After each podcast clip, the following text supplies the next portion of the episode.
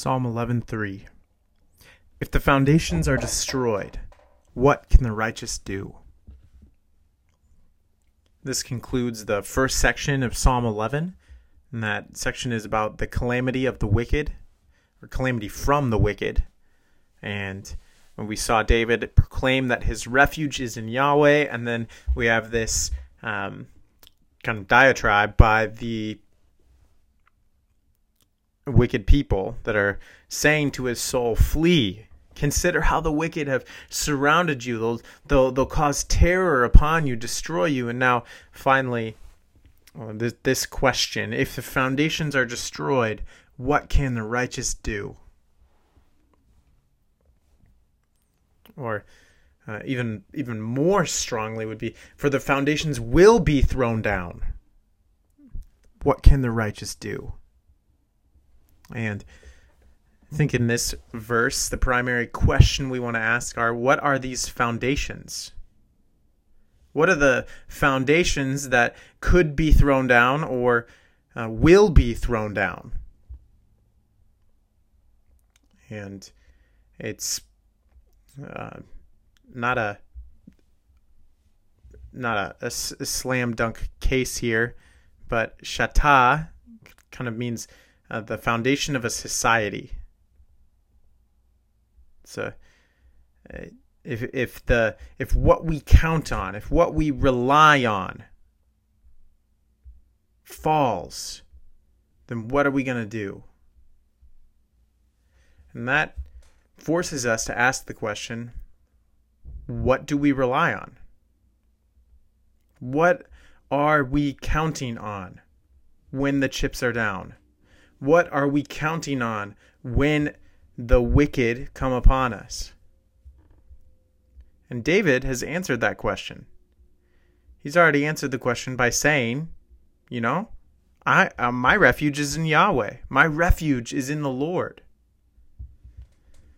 But what these wicked people are poking at is those who have foundations in other places.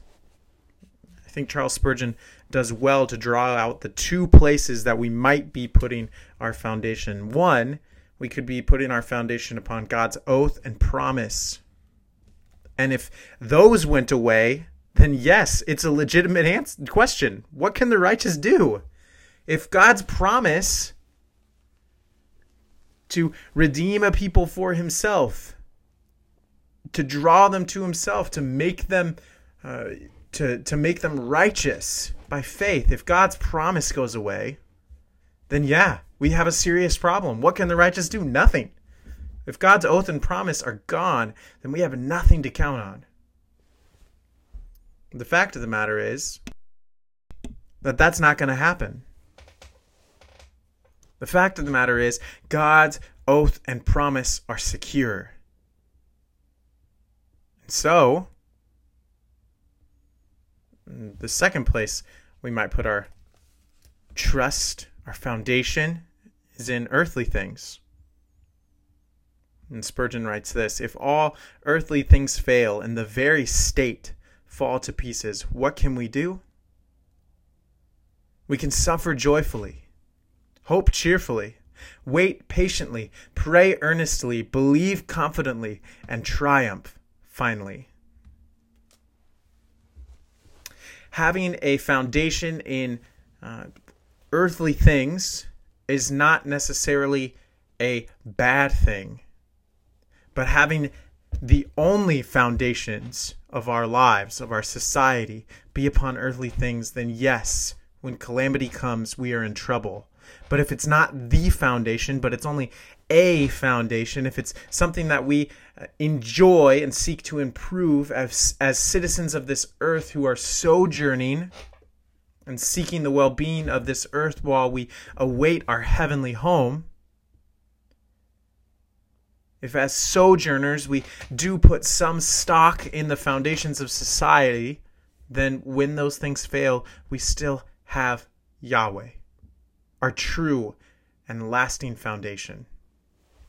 And so, our prayer from Psalm 11, verse 3 is that this accusation from the wicked would not have any bearing on us because we do not count on the foundations of society. So, oh Lord God, we put our foundation on you, your character, your oath, your promise.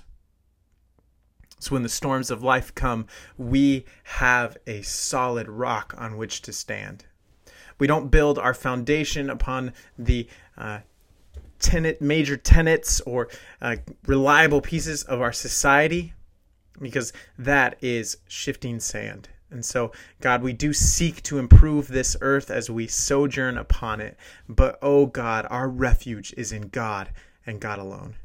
So, would you help our focus and our priority to stay upon you? In Christ's name I ask. Amen. And that is Psalm 11, verse 3.